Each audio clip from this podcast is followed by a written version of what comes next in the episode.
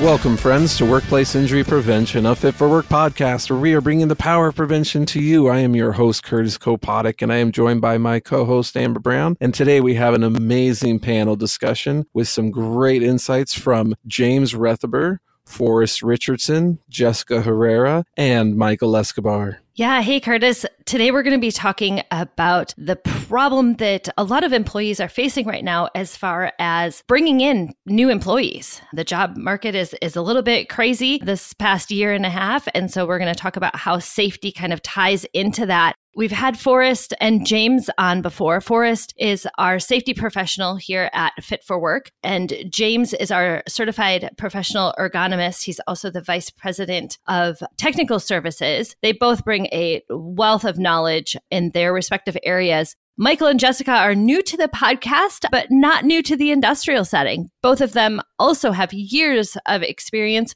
working with different clients on how to improve their employees' workplace safety. And it really is great to have their ins- both of their insights because they have both been former all the way from on-site providers to now area directors. And for those who don't know, as an area director, they have oversight with hundreds of different clients as well as going out to these new clients and coordinating the implementation of Fit for Work. So they're able to have that great perspective perspective of how to work with the individual employees as well as management and how to implement different strategies that are so easy to do and effective to do that any site can implement. So it's not just those that have fit for work services, but any company can implement these different simple uh, safety programs and steps to make your work safer for employees so they want to be there. So have a listen to our panel discussion with Michael, James, Forrest, and Jessica. So, we are really excited to have this panel, and we are going to jump right in and get some feedback. So, we're going to start with Jessica. And if you could just tell us what problems are you or the clients that we work with, what is kind of the big problem that they're seeing when it comes to employees? Yeah, so uh, I'd say from our client base, what they're mostly telling us is just the amount of workload they have going on. They just don't have the bodies to fill that workload. So they're having and seeing a much higher value on the individual rather than just the process. So it's putting a tremendous amount of pressure on human resources and recruiting and even operations to make sure that not only are they getting people in the door, but they're retaining them. So instead of just incentivizing, you know, the pay or maybe a certain schedule, they're looking at ways that they can retain their employees for the long run. So incentivizing that's not new to the business world. We've seen that, you know, kind of across the board, especially with some executives and maybe not necessarily industrial positions, but uh, you know, as you mentioned, Jessica, that that is going on now is sign on bonuses or, or other things like that. Forrest, how does safety play a role in this? Or are we seeing safety playing a role as far as new hires and, and how does that all pan out? Oh, sure. You know, it's one of the first kind of mandates, you know, that OSHA kind of says, hey, you have to identify the hazards and you have to train your people and, and those things. And I would uh, reference uh, National Safety Council's Safety and Health Journal. You know, there's a January 2021 article or edition about CEOs who get it. It's a really, really interesting story and it just kind of validates how the overall focus on production processes and just everything from new hire all the way through identifying risks and, and finding out what you need to and, and, getting your handle on it and addressing those things, what it really does, not only for a company's culture, but also for the profitability.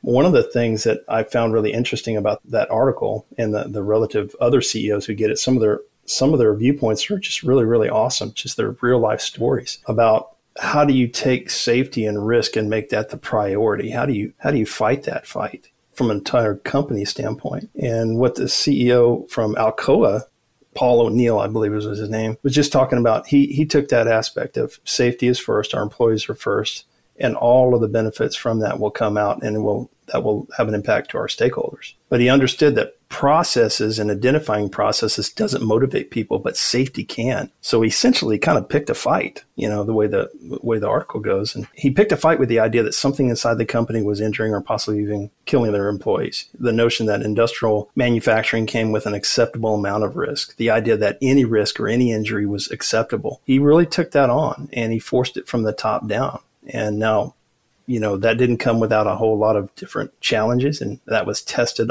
you know, often. But when he left Alcoa, the company's income was five times higher than when he started and its market value had increased from 3 billion to 27 billion it was a nearly impossible turnaround and they had one of the best safety records in the business at that time you know so focusing on it's a meditation on how focusing on processes at all levels and identifying those efficiencies and the, the positive benefits to the entire enterprise culture, quality, efficiency, profitability, how taking that from the top down all the way through. And if you take a look at that that article, that's just it's just repeatable data points from companies from across the industrial spectrum. Now, you brought this up as, and the descriptive word you use is a fight. Now, when you say fight, is this a fight against people? Is it a fight against just the overall general apathy or culture? Why does it need to be a fight, and who is the fight really against? Well, I think it's just people. It's the nature of operating businesses, and it's this is not something new. So, you know,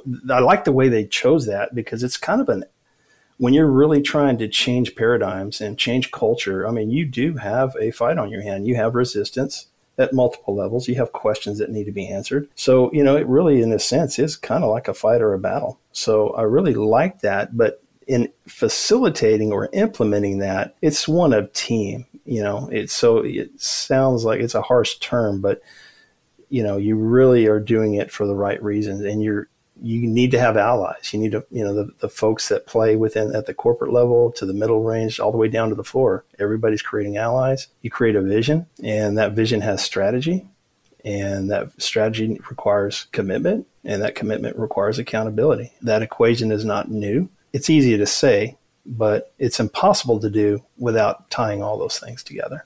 And it has to be top down. And that's why I referenced that article about CEOs who get it. You know, these are the guys that are actually handling all the burdens for the rest of us, you know, who work for the companies. Michael, you're one of our directors down in the South, and, and we've got our longest standing clients down there. Where do you see some of those clients? Are they taking advantage, or how are they taking advantage of using safety maybe within the hiring process? Well, they address safety early, and I think that's key. If an individual, new hire, understands that safety is one of the first components that's being discussed, I believe, in my estimation, that the new hire would look to that as, hey, as they, they're valuing me. They value me, my health, my wellness, uh, my well-being, not just now, but for the long haul. And I think so when you highlight safety early on an, within the onboarding process, as I've seen our legacy clients uh, do, I think that brings an, an ultimate value in the mind of that new hire and helps to set a springboard into the work ahead. Are there any specific areas that these legacy clients are focusing on as far is it training? Is it more just a speak up when you see something?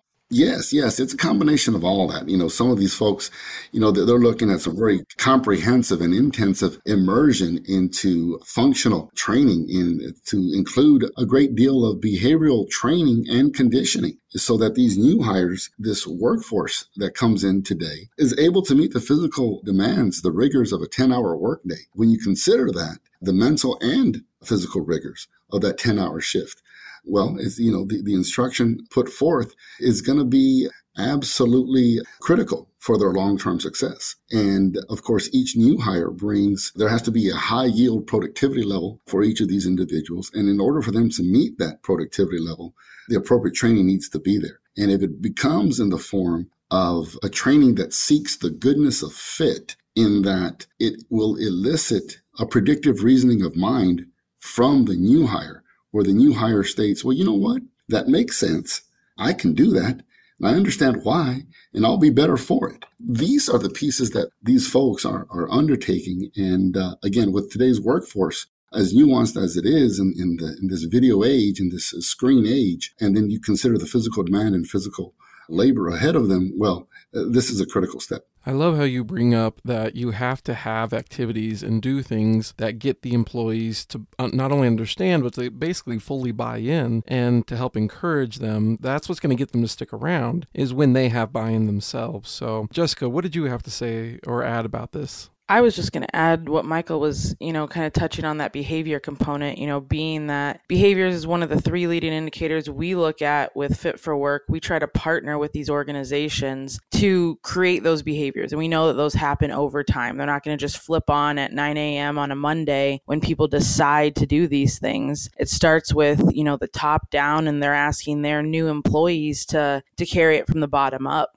walking through facilities and picking up garbage you know making sure that things are are clean and organized and put away properly so that way associates can do their best work while maintaining a safe environment while maintaining those high levels of production. So i think it comes also from a, a cultural aspect of what are we doing as an organization to maintain safety to maintain that good positive culture amongst the entire facility I feel like when somebody goes home and then they use safety glasses and earplugs, and they don't have to because there's nobody to oversee them. But when they're doing that at home, that means you're really teaching it correctly at work because anytime you are teaching safety correctly at work, it will spill over into their personal lives, into their home life. Would you agree with that? 100%. I actually just had a client the other day on a video call going over a rollout with some expansion saying, Hey, you know, I've been noticing at home I've been using, you know, more safety uh, gear, more safety precautions. And he was joking that his wife was like, "Oh, work's rubbing off on you, huh?"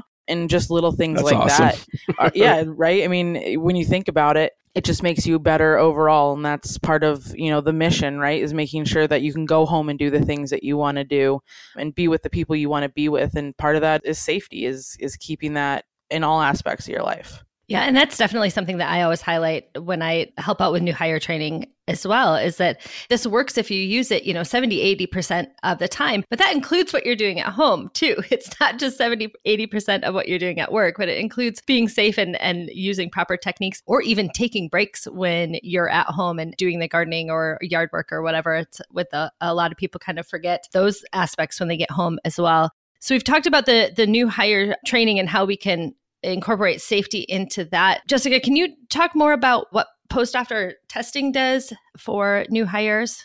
Yeah, absolutely. I think one of the unique pieces, you know, we were talking about kind of what they do for training and, and getting up to speed to produce, but bringing bodies in that are capable of doing the job is is equally as important. So not that it's a absolute necessity, but post offer testing provides uh, candidates as well as the employer an opportunity to see hey is this individual capable of doing this job safely? Or at least foundationally to where we can train them and work that way up it also gives candidates a real sneak peek into what they're going to be doing because that post offer test is built off of a physical demands analysis and that's directly related to the job itself. So it's a good sneak peek for both sides to kind of see what the future may hold for that individual and how they can best produce for that organization.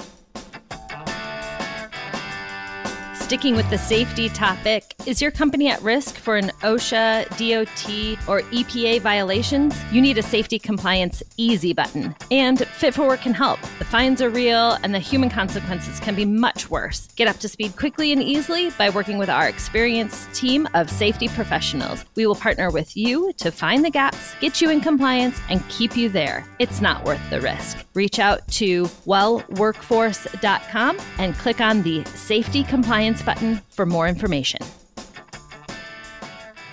Jessica mentioned the PDAs, and James, as our resident certified professional ergonomist, can you speak to how those analyses actually expand an employee's job pool opposed to shrink it down and, and limit the number of people that can apply for a job? Yeah, not a problem. One of the things that we always say is if you want to make effective and sustainable change, you have to know the job you know how can you change the job for the better if you don't know what already goes into it what the job entails? So utilizing ergonomics at the beginning provides us that foundation. You know just like building a house you want to have that strong foundation upon which to build everything off of. So ergonomics allows us to do that. We're looking at you know what the person in this role would have to lift push pull carry positions that they have to get their body in as well as mental and cognitive and, and organizational demands and risks such as decision making, along with shift links, breaks, rotations, etc. You know, one of the things we always say is, you know, if you can name it, you can tame it. If you can identify the hazard or the risk, then we can develop controls to mitigate that. So, just kind of as an example, talking about expanding that, that candidate pool, let's look at a typical scenario that you'd see in a, in a warehousing or manufacturing environment, as well as potentially retail and others. So while we're taking a look at the physical demands of the job, you know, what it is that they have to lift, push, pull, carry, as well as, you know, the body positions that they have to get into, say that we find a person has to lift an 80 pound box, which is typical of a case of meat, boxed items, electronics, things like that. Say they have to lift that box from floor level to waist level, we know that according to some of the analysis tools that, that we have at our discretion to utilize, less than 1% of the female population can safely perform that task. So, really think about that. Less than 1% of females working in the United States would be able to safely perform that task. If we're able to reduce that weight by half, let's knock it down to 40 pounds with a lift assist device, let's engineer it out with a vacuum lift and to where that negates it completely to where you know just about everyone can perform that process let's take for example let's knock it down to 40 pounds which is more realistic having two people perform that lift or you know working with procurement to see if we can get that item in a smaller box. So if we do that you go from 1% of the female population being able to safely perform that task to now we have over 80% of the female population able to perform that task. So it's not only great for increasing your pool of candidates, but it's also great for reducing the potential for injury and all of those direct indirect cost as well as the, the negative consequences associated with an injury. That is such a more positive perspective to say well instead of we just have this process and we need to only have a certain group of people who can do it let's open it up. Let's look at the process and try to change it so that way more people can do it in a safe and effective way. So much better mind shift change. Now michael the principle of early intervention it's something that i know we talk a lot about here at fit for work and it might be said differently at other places places, but can you please break down what is early intervention and how is that used to help employees? I think early intervention is, is a critical component to establishing a, a new paradigm and a new culture in safety. And, and it's pretty darn simple. None of us are built as like a machine, but at the same time, like any machine, from time to time, we're going to have, uh, uh, we're going to break down. And when a worker begins that experience a soreness, an ache, a tightness, a discomfort. It's not necessarily an injury per se, but it could be. It's not something bad.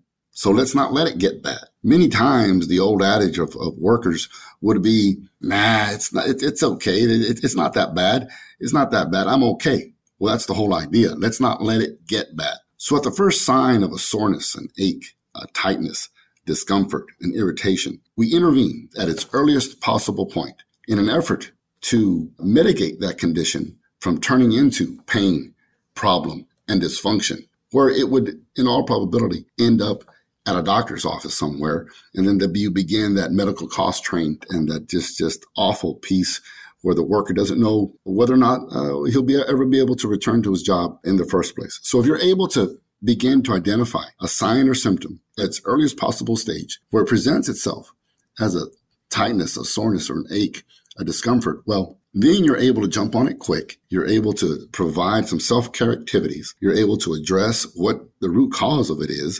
And of course, with many of our industrial partners, well, it's not just one person working at that particular position. There'll probably be many, and the impact would be would be great. So now, where one soreness uh, is being addressed, you're actually tackling a great big number of problems that could possibly come about from a preventative standpoint when you talk about early intervention and its mindset there.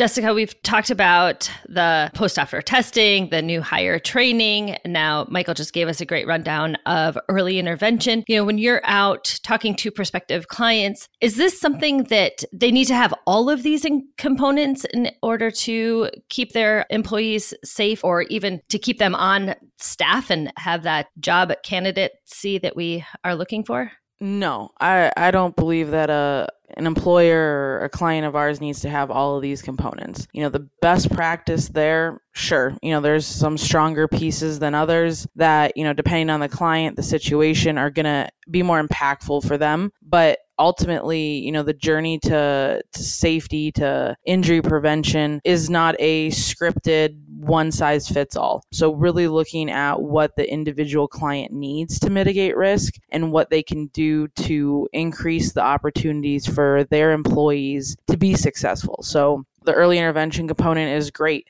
takes care of the aches and the pains and the sorenesses. But the training camp allows employees to work up to the level that they need to perform at. And they can come in the door at a wider range of skill set and still be successful. The post offer testing, you know, allows candidates as well as the employer to know a little bit more about what they're walking into when they hire that individual. But there's no need for, you know, a, a one size fits all type of safety program or, or venture to that because it's just not going to happen. It's not going to be realistic for for everyone to adopt all of that and to do it well. I do think that there's an expectation that anytime we want to change something, we want to change too much too soon. When the reality is there's so many great options and each one of them is effective in its own right. So people should be willing to try and do whichever one they can as soon as they can. So, out of all the ones we talked about, Jessica, is there one that you feel is just the simplest to get started that basically any site can just get going on right away? I would say bringing on Fit for Work and letting us run the the training camp and post offer and all of that would be pretty easy for an operation as you know we can kind of tackle that and move past that. But I would say probably the training camp the training of a new employee and uh, really making sure that they're doing their best to bring on a new hire. And, and it doesn't have to be a formalized training camp as you know we've described but it can be just time with a trainer assimilating and, and understanding the pieces of equipment and the flow of traffic and how to do the job well rather than rushing through that process. Would probably be the simplest for them to incorporate because they probably already have those tools and skills. It's just a matter of being a little bit more intentional with it.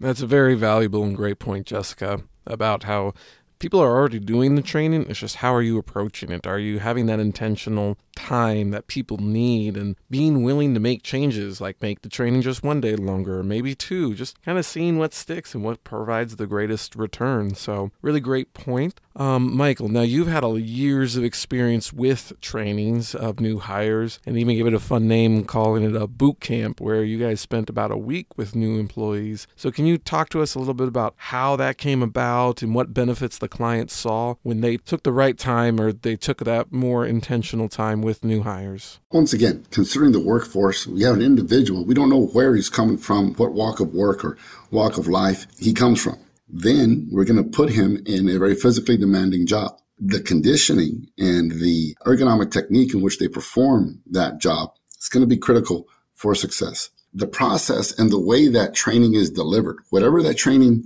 and the scope of it is, it's got to be very pragmatic. It's got to reach that cognitive root that would elicit behavior change from the individual in the safest possible way so that what they're taught is a sustained over the long haul of their longevity in that job, in that position, doing that work. As I mentioned earlier, it's going to bring about a predictive reasoning of mind and it reaches that cognitive root where the worker says, this makes sense. I can do this every day.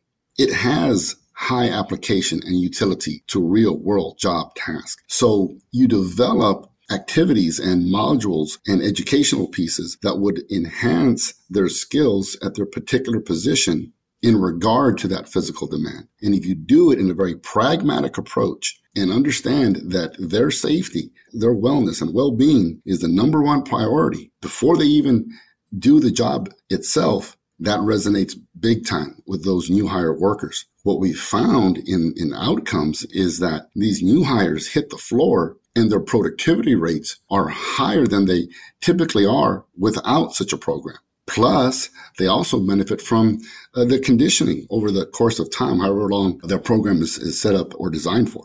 Getting back to kind of wrapping it all up, Forrest, I'm going to speak directly to you and hope that you have some insight as our resident safety professional talk to our audience of safety professionals. What would you say to those peers of yours that are in these corporate positions? How does this impact compliance, regulatory processes that are required and that everybody's doing? Sure, that's kind of the question that's on everybody's mind, no matter what level. But I'm certain all of my peers in corporate positions understand the law of every action and has an equal and opposite reaction relative to any environmental health and safety or risk management requirements. Now, Michael Escobar and Jessica Herrera provided examples of best practice risk management process to consider. And safety, risk professionals, and CEOs can't move safety beyond compliance without vision, commitment, strategy, and accountability at all levels. We know this. The question is, is how do you move towards that path? You have like a skier, you have trees you know and i use this analogy a lot because it makes a lot of sense you know if you talk to anybody who snow skis through trees they don't look at the trees they look at the path there's plenty of trees all around. But we understand those trees being unsafe activities and behaviors lead to unsafe conditions which we know that that happens more you know unsafe activities. Focus on safe activities safe behaviors and you will achieve higher compliance productivity and efficiency than you would otherwise. That's why safety audits and inspections don't really identify or change a whole lot. They just see what is the result. And, and so similar to like the ergonomic observations, looking at the behaviors of what they're doing and educating those employees on why these things are not safe for them to do.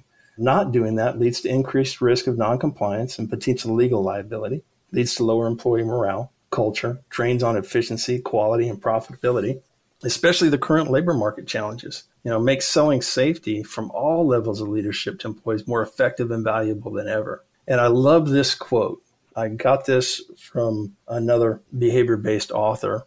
He said that practice doesn't make perfect, it makes permanence. We can be unconsciously incompetent, and we have to do the right things consistently over time versus just doing a thing.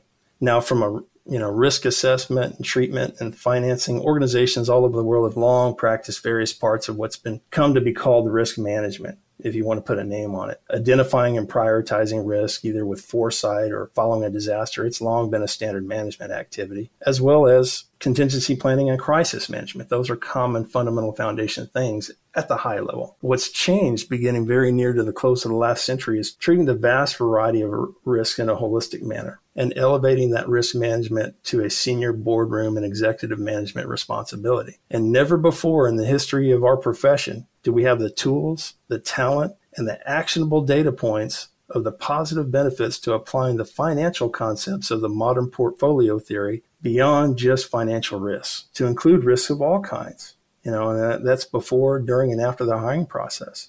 And those turn into improving culture, efficiency, reputation, and profitability. You know, it keeps your people happy. You're dealing with absenteeism and presenteeism. You're you're dealing with the hazard risks that are draining profits, and those are typically injuries and illness and facility and equipment damage. By focusing on that fact of before, during, and after the hiring process, and make sure you have those best practice management processes in place. And I do use that term specifically. It's a process. It's not a program. You know, programs just sit on a shelf somewhere. This is a process and it's ingrained into how we run our businesses. And, and Jessica said it. This does not have to be war and peace, you know, reading the entire book. There are simple, time tested things that you can do that you can implement. They're immediately actionable and they have an exponential benefit for your enterprise, for your company. That is a great point to bring up, and bring in that last part of just about how safety affects more than just what happens in your four walls safety affects your reputation and reputation is something you just can't buy a reputation. That comes from experience. So being able to be at a site where i saw somebody three generations of employees because that grandson knew that this company took care of his grandpa and his mother. And so it's a place that more than just to get a paycheck. Really great discussion and thank you so much for your time. We really appreciate getting together and take care everyone I gotta say, Amber, these panel discussions are so much fun from our end. They are a lot of work, but I feel like they're totally worth the work. We really want to thank each one of them as an individual. Jess, Michael, Forrest, and James. Each one of them have so much knowledge, and just to share it so freely is really a great thing things that stood out to me was one jess saying there's things we can do now that can make a difference now. We don't have to wait for three months or whatever trying to search out for a, a, new program and we can just make little changes now. And i really like what michael focused talking about training with a purpose not just telling people how to do the job but why we do the job. And when they understand what they're asking them to do click makes all the difference. So i work at a client who they used to be two days of training basically death by powerpoint and then they were out on the floor and just wasn't very effective. And now it's they have 5 days of hands-on training followed with then they'll have another week with a trainer. So the amount of difference that has been made just by changing the amount of time and energy and effort and emphasis in training has really been a benefit in retention. They're still getting the same type of candidates. So it's not the quality of the candidates it's the quality of the training that has made the difference you know what? Something kind of exactly along those lines, but just to speak to that, Curtis, you know, if people are worried about training camp taking too long, decreasing productivity because we don't have those new hires on the floor, I would rebut and say just the opposite. They are then leaving that week of training camp moving much more efficiently, getting going on the floor right away and working up to standard even earlier than those previous new hires. You know, I was just at that client yesterday, Curtis, and I was observing one of the new hires. He just started last week. And I had to ask him, I said, like, how long have you been here? Like, you look like you've been doing this for a long time. His first ever warehouse job, he's been in construction, never done something like this, but he was moving so efficiently just after these small changes that have been made in the training camp. It was unbelievable, his efficiency on the floor. And then the part that I was going to bring up, you know, that ties right along with this is something that